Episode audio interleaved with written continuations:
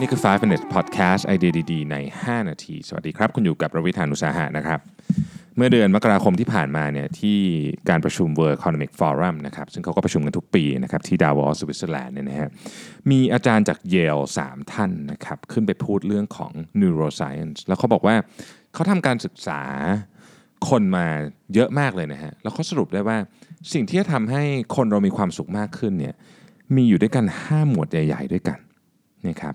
ก่อนที่จะเข้าไปถึงห้าหมวดใหญ่ๆนั้นเนี่ยเขาบอกว่าปัญหาก็คือว่ามนุษย์เราเนี่ยบางทีตามหา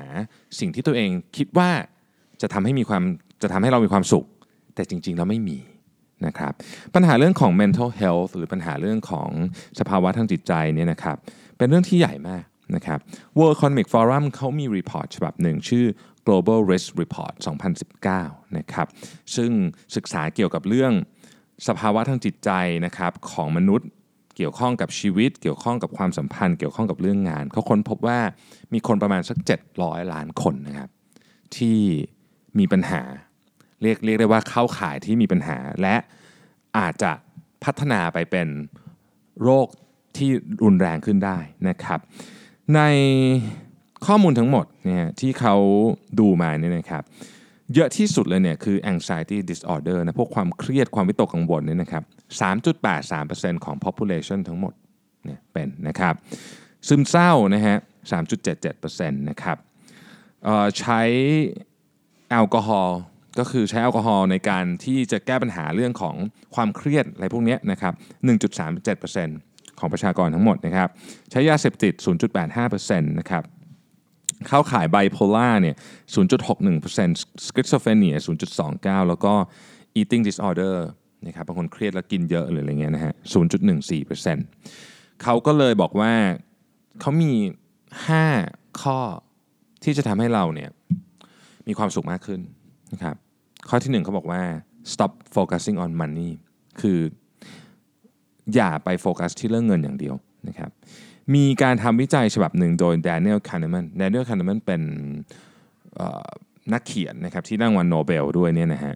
เขียนเรื่อง Thinking Fast and Slow นะครับบอกว่ามนุษย์เราเนี่ยจะมีความสุข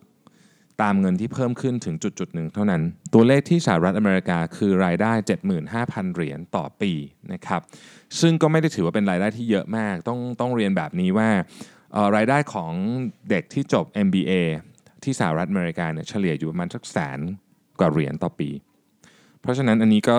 ไม่ได้ถือว่าเป็นรายได้ที่สูงมากก็เป็นรายได้ที่ที่สูงประมาณนึงแต่ไม่ได้สูงมากเขาบอกว่าเกิน เจ็ดหมื่นห้าพัน เหรียญต่อปีไปเนี่ยจากการสำรวจของ Daniel Kahneman เนี่ยบอกว่าไม่ได้ทำให้มีความสุขมากขึ้นละนะครับข้อที่สองคือต้องดูแหล่งที่มาของเงินด้วยเขาบอกว่า consider the morality of money อันนี้น่าสนใจมากเขาทำการทดลองครับเขาบอกว่าเอาคนเนี่ยนะฮะมาแล้วก็ช็อคไฟฟ้าคือกดปุ่มช็อคไฟฟ้าเนี่ยแล้วจะได้เงินนะครับมันมีสองอันให้ช็อคตัวเองกับช็อคคนอื่นผลปรากฏว่าคนส่วนใหญ่นะครับ